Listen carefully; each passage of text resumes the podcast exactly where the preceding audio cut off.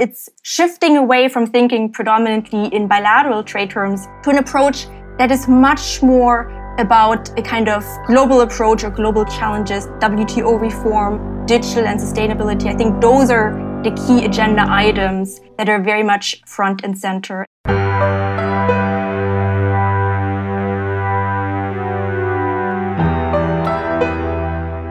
What impact does the pandemic have on the global trading system? What role will trade play in the global recovery and global economy of the future? After COVID-19, what steps are needed to make the trading system more sustainable and more inclusive? These are some of the questions tackled by the AIG Global Trade Series 2021, a series of podcasts brought to you by AIG in partnership with some of the world's leading centers of expertise on global trade. The series moderator is Rem Korteweg of the Clingendael Institute. Hello and welcome to the AIG Global Trade Series 2021, a series of podcast conversations with leading thinkers on the future of international trade. My name is Rem Korteweg. I'm a senior research fellow at the Clingendael Institute in the Netherlands. And today we're going to discuss the EU's new trade strategy. How is it different from previous ones? And will it deliver? I will do that with two eminent experts in the field. From Paris, Elvire Fabry joins us. Elvire is a senior research fellow at the Jacques Delors Institute. She's been there since 2009. She's in charge of trade policy, the EU and globalization, and Brexit. And secondly, from London, I'm joined by Marianne Schneider Petsinger. Marianne is a senior research fellow in the US and the Americas program at Chatham House. She writes and speaks on global trade, transatlantic economic cooperation, the US use of geoeconomic strategies and tools. She's also an avid watcher of EU trade policy. Marianne, Elvire, great that you can join me. Thanks for having us. In February, the European Union launched its new trade strategy. And the Trade Policy Review, as it's known, has as subtitle, An Open, Assertive, and Sustainable Trade Policy. Now that sounds great, but let's try to unpack this. What does open, sustainable, and assertive trade policy actually mean? Now, amid questions about the future of the international trading system, challenges to the functioning of the World Trade Organization, the COVID shock to the global economy, global trade tensions between the US and China, concerns about climate change, as well as a desire to harness the digital revolution, not to mention the fact that we have a new commission having taken office not that long ago, it kind of makes sense that the EU wanted to update its trade strategy. But I want to ask you, what is actually new about this? How is this different from previous ones? So perhaps, Elvire, for you first, what struck you? What innovations in this trade strategy do you really think jumped out at you when you first saw this? I think that the first thing that I would underline is that the way the review has been received in the member states and in third countries, it's interesting to see that it has been very well acknowledged. There has been a very good welcome of the review. So there's content. There's really, it's a dense review and it has come very timely. The European Commission was right to postpone the publication of the review. It has been able to factor in the change of US administration, which is a major factor for the future of global trade. Having said that, I have the feeling that, in a way, there's no major announcement in the review about very concrete new initiatives, because many things were already in the pipe, in the making of the European Commission, in the DG Trade. And it is more that it is giving coherence to the EU trade strategy. And starting from there, I think I would underline three elements, and which obviously illustrate the open strategic autonomy. One thing that strikes me is the new assertive position of the EU based on trade policy. It's not that it is made to build a more assertive EU in the future is that the content is really already showing a much more assertive EU. And notably, I think that all the new tools that are being prepared, that have been implemented during the fall, and that will be presented in the coming year, allowing the EU to react autonomously, those are really interesting. Some of them are are only a sort of replication of what the US has done, like the capacity to screen foreign direct investment, but there are new instruments in the making to be able to control foreign subsidies and more reciprocity in public procurement. Those elements are really interesting. And that, I think, has been heard by the public opinions in the member states. The second element, it's not about more trade, but it's about trade better, in a better way. And the way the strategy is really building on a sort of U-turn, on aligning on the green transition has been a major element of this review. And again, it's interesting to see the reaction of the European Parliament to the review, and that the Greens have been broadly supportive of the review. They have been positively surprised. And the final element that I would underline is that the effort concerning WTO reform, it's not only pointing at WTO reform, is that it is really making some very concrete proposals with an extensive roadmap. And when you see that the annex is as long as the review, almost, it is really pointing at the main long-term objective of the EU. And those are three major pillars of the review that I think are interesting. Right.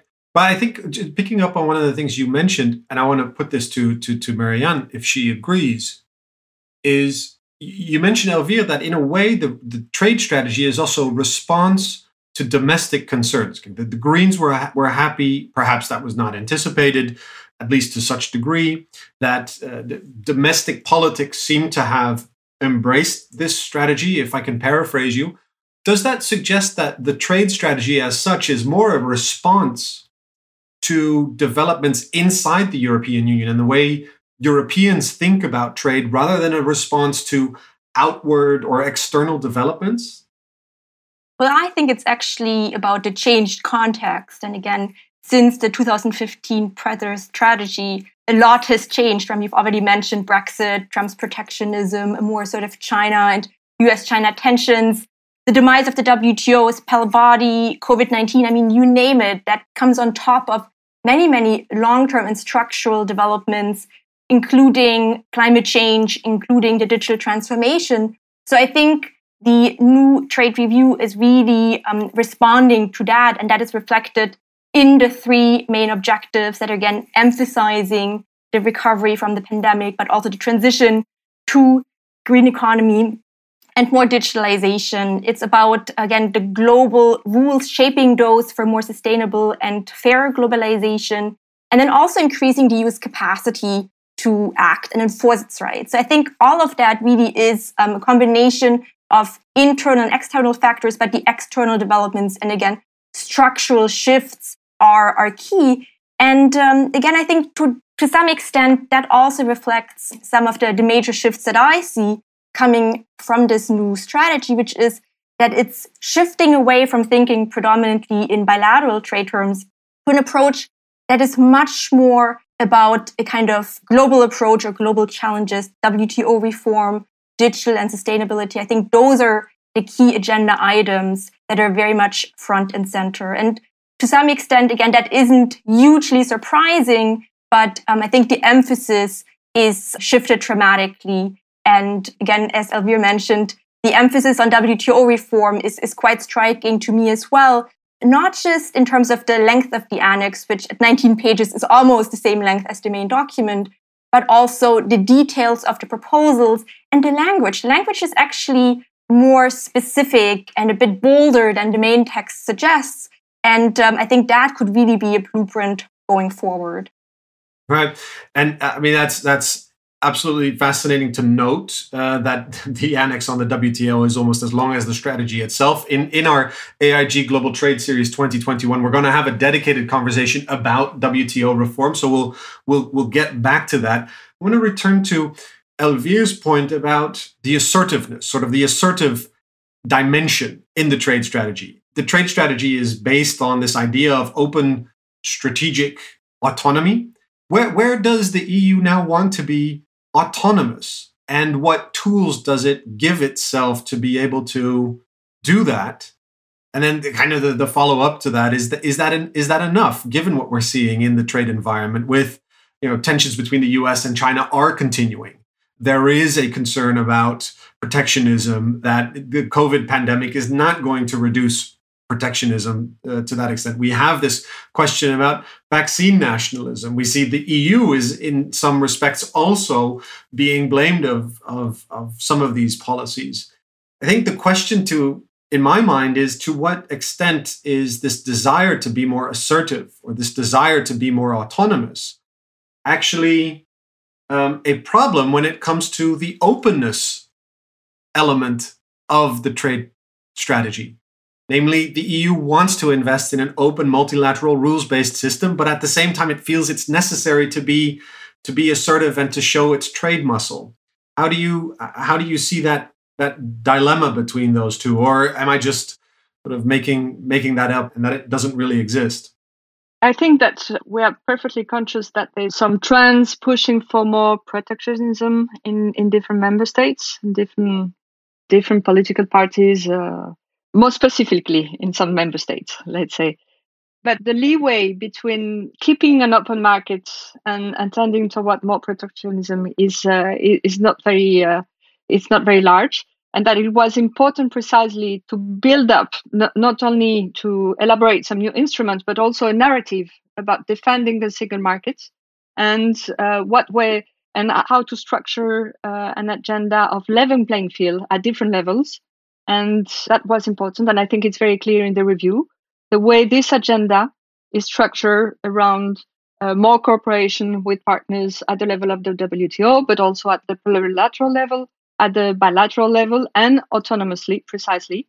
And that's where I think that the capacity to respond more on a more defense note is really something that is making the case for an EU that is really in the driving seat.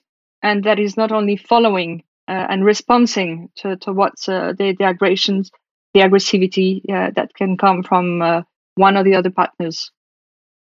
Marianne, do you see that similarly? That this tension that there may be is perhaps just also a logical response to the new trade reality in which the EU finds itself? That it, on the one hand, needs to be open, needs to invest in the WTO, needs to be sort of pro-multilateral rules-based trade, and on the other hand, can't but take steps to protect the single market, to have strong investment screening, to introduce conditionalities on market access.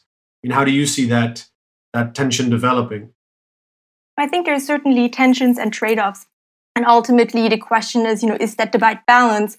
But I think what the EU is also made clear is that of that trio between open, sustainable, and assertive, open, I think, is still very much the key emphasis. And the question to me is that, that could potentially be overshadowed by perceptions or indeed actually also initiatives that point in the other direction. And I think the vaccine nationalism debate and export bans actually, could be one of those examples. But I think more broadly speaking, I think it's also about, balancing interests and values. And this trade review makes clear that it can go hand in hand and that also internal and external actions need to be joined up. But again, the critical question is, does it have teeth? And here it's important to keep in mind what the trade review is and is not. And really, it is about a framework, a strategy looking forward. It's not necessarily about implementation. So it's really about just, the next 5 years in terms of the broad aims, but it's not really about specific policy suggestions. And I think there, again, the key is what will come in terms of actually implementing and enforcing it. It brings me back to this issue we just touched upon, to what extent is the review a response to external dynamics and to what extent is it because there are internal pressures? Do you think that in terms of the internal reception of the trade strategy, that this emphasis on being more assertive, of showing the EU being able to, quote unquote, protect the single market, to protect its trade interests in a more forceful way, that is also convincing European member states and the public at large that the EU is now able to get more popular support in favor of its trade policy? I think it's going into the right directions. I'm afraid there may be, on the other side, some blind spots that maybe have not been so covered in the review. First of all, the issue about inequalities produced by trade policy. It's raised as in the review as soon as in the first page, but then it's not really addressed. There's a very interesting element in the review concerning SMEs and the focus that the trade policy wants to do to help SMEs take advantage of the free trade agreements that have been negotiated and helping them with the regulatory compliance and access to public procurement. So that focus, it's good to rebalance the way SMEs are grasping benefits compared to big multinationals. And I think that's important for citizens. But the issue about inequalities and growing inequalities, it's a deeper one. It has to see also with other policies than trade policy. And so it is more about how to coordinate different instruments to rebalance those inequalities and to reduce those inequalities. But it's something that might have found more space in the review. And I think that may be a lack.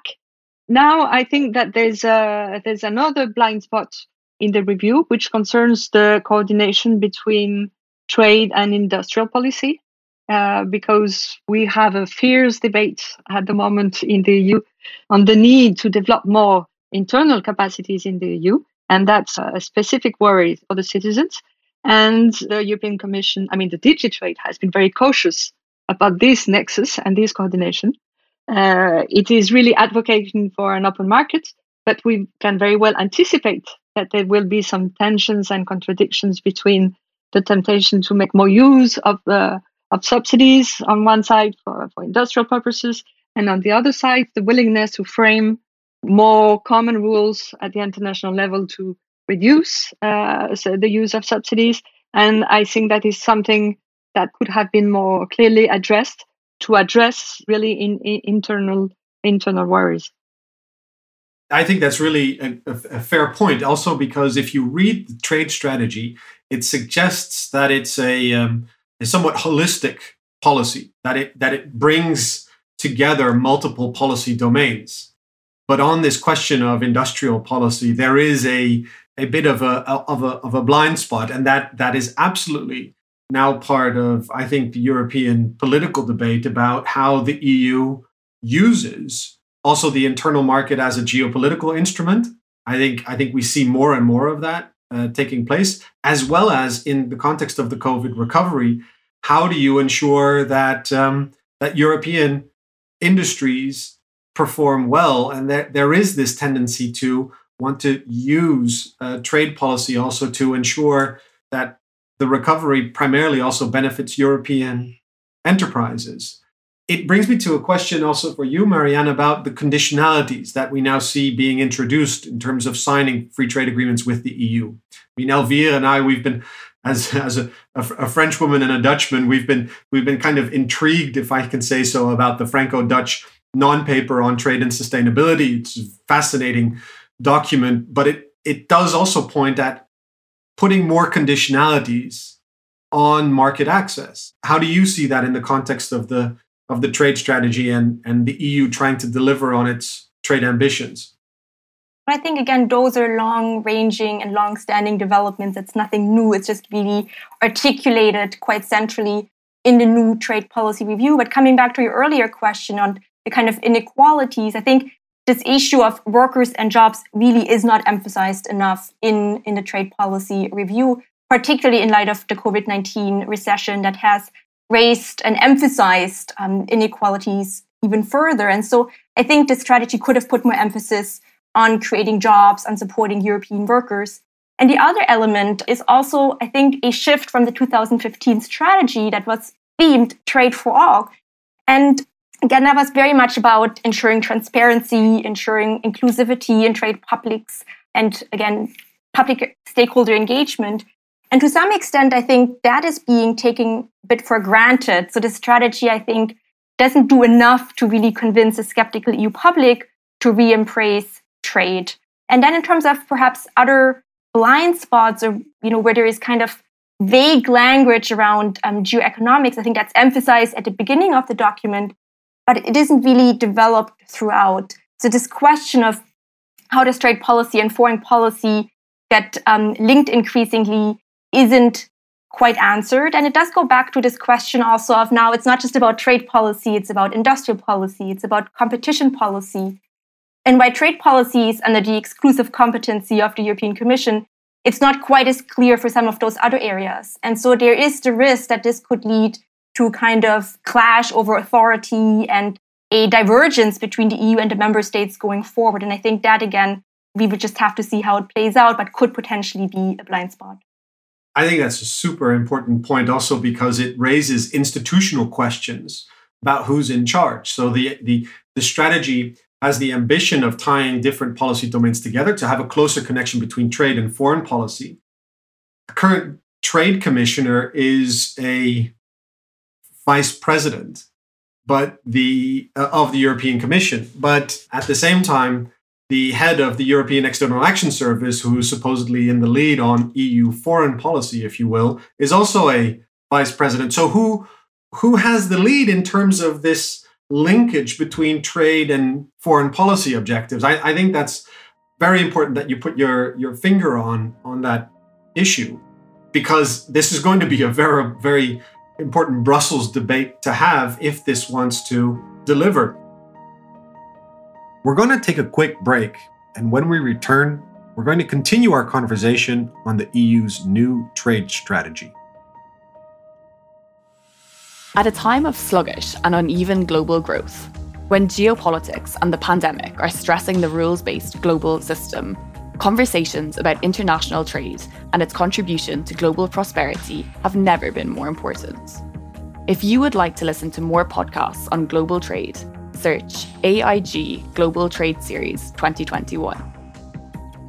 This series is brought to you by AIG and its partners, the Institute of International Economic Law at Georgetown Law School, Chatham House, the Clingendael Institute, the Research Institute of Economy, Trade and Industry, the Jacques Delors Institute, and the International Chamber of Commerce, UK and France. The Bertelsmann Stiftung is a knowledge partner of the series. We're back from our break, and I'm here with Elvire Fabry and Marianne Schneider Petsinger. It brings me to a point which I thought was underexplored in the strategy. And I know that the DG Trade has said that they're coming out with something new, but I still found it quite surprising. And that's at the absolute end of the strategy. I think the last or the before last bullet point, the EU presents this new instrument called the anti-coercion mechanism. Now, for students of geopolitics, this should raise all sorts of alarm bells. The anti-coercion mechanism. Is this like a trade deterrence strategy? Is this something where the EU is really going to flex its trade arsenal to deter countries from doing bad things to EU businesses? And it's just mentioned there. It's sort of lying there at the end of the strategy as a kind of a surprise. And I'm going to be really interested to see what comes out of a new communication on the anti-coercion mechanism. I just want to give either of you the opportunity to sort of inform me or us about what we could expect here. I mean, do you know anything about it? I don't, but I guess it also raises another point for me, which I thought was kind of underexplored in the review, which is the critical imports aspect. And to some extent, I feel like the strategy doesn't say enough about how critically dependent on imports of raw materials, for example, the EU is. Rare earth semiconductors are really not mentioned at all, but they're so critical to achieve both the transition to the digital economy and to a low-carbon economy. And so I was really surprised that this is only very much hinted at and not explored in any great detail. And again, this kind of issue of wanting to reduce strategic dependencies and strengthening supply chain resilience really only comes in the element of health, but not raw materials. And that, I think, is, for me, again, one of those underexplored areas. Elvire, can you shed some light on these two issues? Well, I guess that's Concerning anti-coercion, it is a way to address the very sensitive issue about extraterritoriality. It is something that is really hurting every time. And I think that the EU really wants to be serious about it and is wants to build some new teeth on that. And I think the extent of the instrument that remains to be seen. But I think it's an urgent issue, all the more because China is also starting to develop its own extraterritoriality approach. And in the same vein, I would say that there's another specific worry that we could have concerning export restriction, which has to see with what Marianne was mentioning about securing some strategic imports. I think that the EU position for the moment is quite clear in a way that it has updated its rules concerning export restrictions of dual use. And we've got some rules, specific rules at the level of the WTO, but we have to anticipate a much more extensive use of export restrictions in the technological sector. And I'm not sure we have a more clear view of what would be the EU position if there was a sort of piling up of export restrictions coming from the US or from China, and how we would respond. And this is a very risky area. Yeah, I agree. And what I've heard about the anti-coercion mechanism is that it's precisely this. It's a response to extraterritoriality. It's about updating the blocking statute to make sure that it actually functions. There's concern that the Chinese are setting up a blocking statute of themselves. There's the whole question about trade enforcement as well, which can be used as a deterrent policy, if you will. But zooming out, then I return to this big trade-off between the EU wanting to be the champion of multilateral rules-based trade and being open, and at the same time developing all these instruments that actually suggest we are more and more moving to a very different trade environment. A trade environment where you need deterrence, where you need enforcement, where you need unilateral action to protect your interests, where you need investment screenings to reduce openness. I'm just wondering how you sort of see this in terms of what the EU wants to achieve in its own trade dialogues, for instance, with countries like the United States and China. And these are, of course, you know, the two big players that we're all watching very closely. We have the EU-China investment agreement, which is now negotiated, but it still needs to make its way through the European Parliament. There are questions about the EU-US trade relationship. How is this new trade strategy going to make Europe more assertive, more sustainable, and more open in its trade relations with China and the US? Perhaps, Marianne, you want to go first?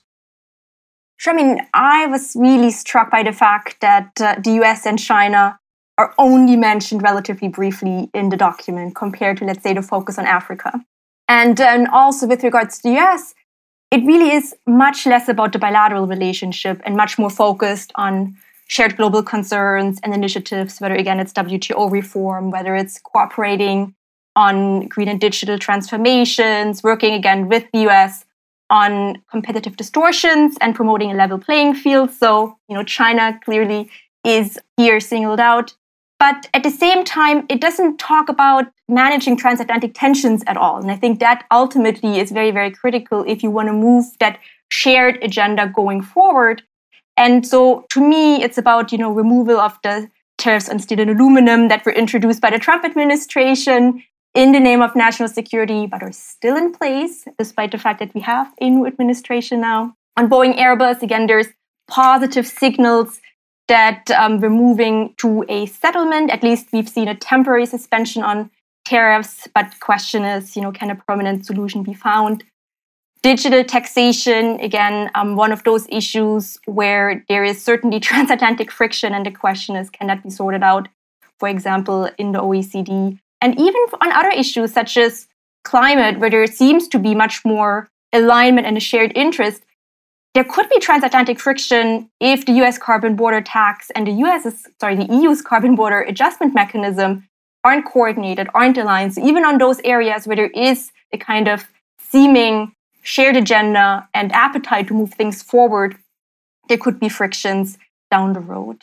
Coming back to also perhaps some of the aspects that are missing, beyond China, Asia-Pacific region really is largely absent from the document. And I think that is a huge missed opportunity because it is so critically important, not just for kind of having a regional approach with the US on China, but because, again, also that area of the world is so critical, not just in terms of, economic potential, but for security reasons. So if the EU is really serious about this new geoeconomic and geopolitical context, then it should be seeking efforts to not only kind of build on the bilateral relationships that it has, but to, shape the rules going forward. And the US and the EU are both outside of the two mega regional deals in the region, RCEP and CPTPP. So to me, the critical question is also, how can the US and the EU work together in the region beyond China? Very valid points. And of course, you're speaking to us from London, where, if I observe it correctly, the vibe in London these days is all about the UK joining CPTPP and tilting towards the Indo-Pacific. Elvire, in between the three trade powerhouses, the US, the EU, and China, how do you think this trade strategy is going to deliver the goods for the EU?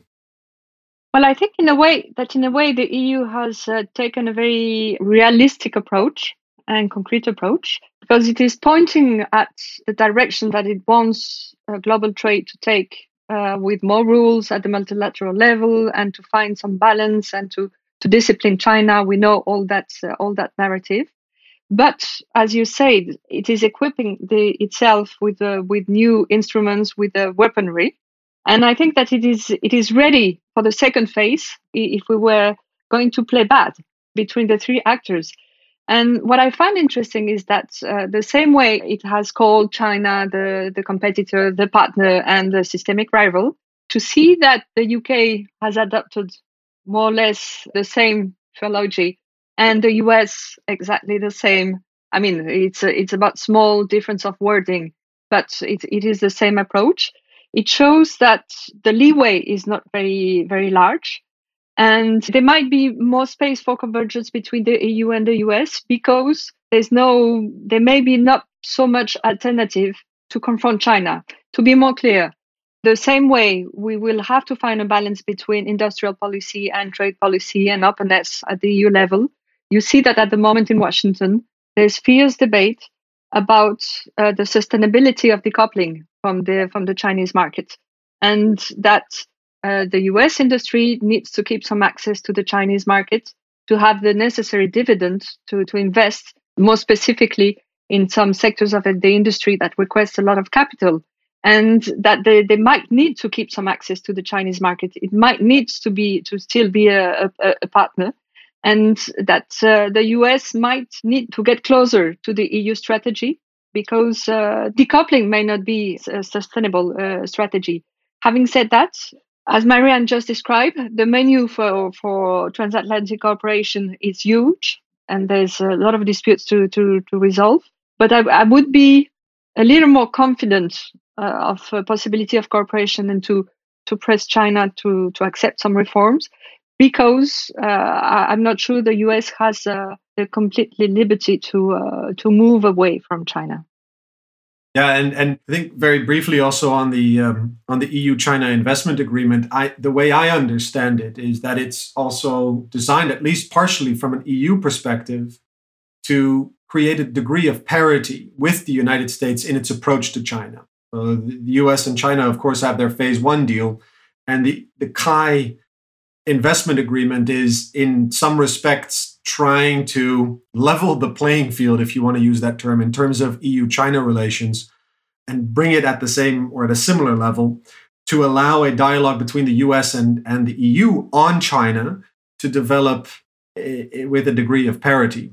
I think it'll be fascinating to watch also, of course, because CAI is quite controversial at the moment, but it's definitely something that I'm sure all three of us will be watching very, very closely. I mean, final question: in that triangular relationship, and given that we have a whole menu of issues that the US and the EU need to reach agreement on. And we have tensions in the EU-China relationship, given CAI. What do you think is going to be adopted first? Is CAI going to move through the European Parliament before the US and the EU reach a meaningful trade deal and resolve some of the issues that Marianne mentioned? Just looking in your crystal ball, where do you want to put place your bets? I think it wouldn't be a good idea at the moment to present CAI for ratification at the European Parliament. The rivalry on sanctions related to human rights is really, and the Chinese reaction to the European sanctions is really pushing the European public opinion into the arms of the US. And that has to see with what could be a deeper trend in the European society, moving towards a more US approach, and maybe a temptation to decouple and to close more the European market. What it says also, what it underlines also, is that this agreement has been signed with really a lack of political support during all the negotiation, the process of negotiation, and that it has been presented to the public opinion without an explanation of the broader level playing field agenda currently put in place by the European Commission. And that they were not able to identify where it was coming from, what it was changing, and what it was pointing at, and that there has been a completely misunderstanding on the leverage of this agreement. So at this point, I think CAI is going to be suspended for a while to see if we can get better relation with China. I would bet for a resolution on Airbus-Boeing disputes sooner than any kind of agreement on CAI.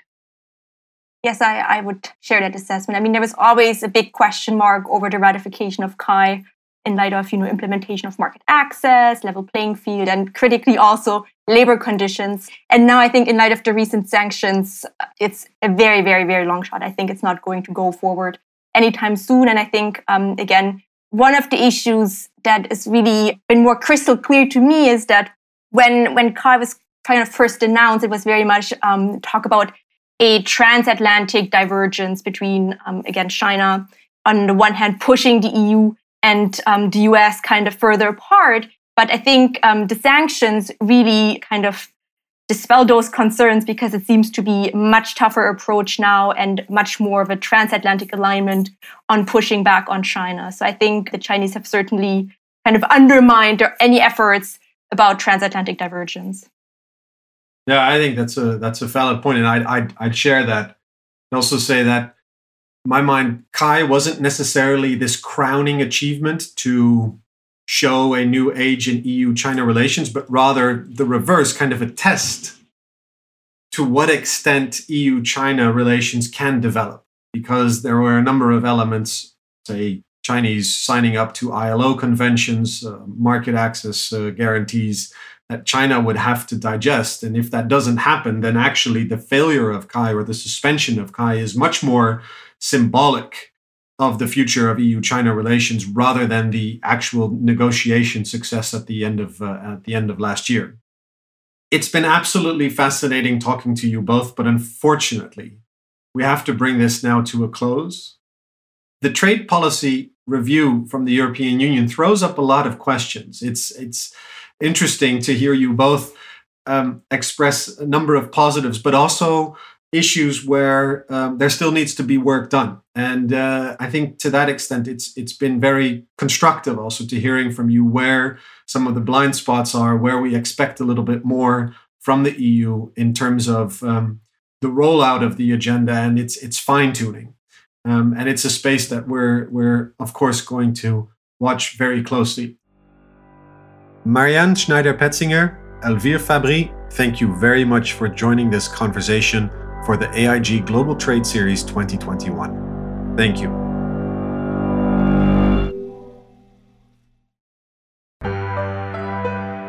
The AIG Global Trade Series 2021 is an international partnership between AIG, the Georgetown Law Institute of International Economic Law, Chatham House, the Clingendael Institute, the Research Institute of Economy, Trade and Industry, the Jacques Delors Institute, and the International Chamber of Commerce UK and France. The Bertelsmann Stiftung is a knowledge partner of the series. To access articles and opinion pieces from partners in the Global Trade series, and to listen to more podcasts on global trade, search AIG Global Trade Series 2021 or follow the AIG Global Trade Series wherever you get your podcasts.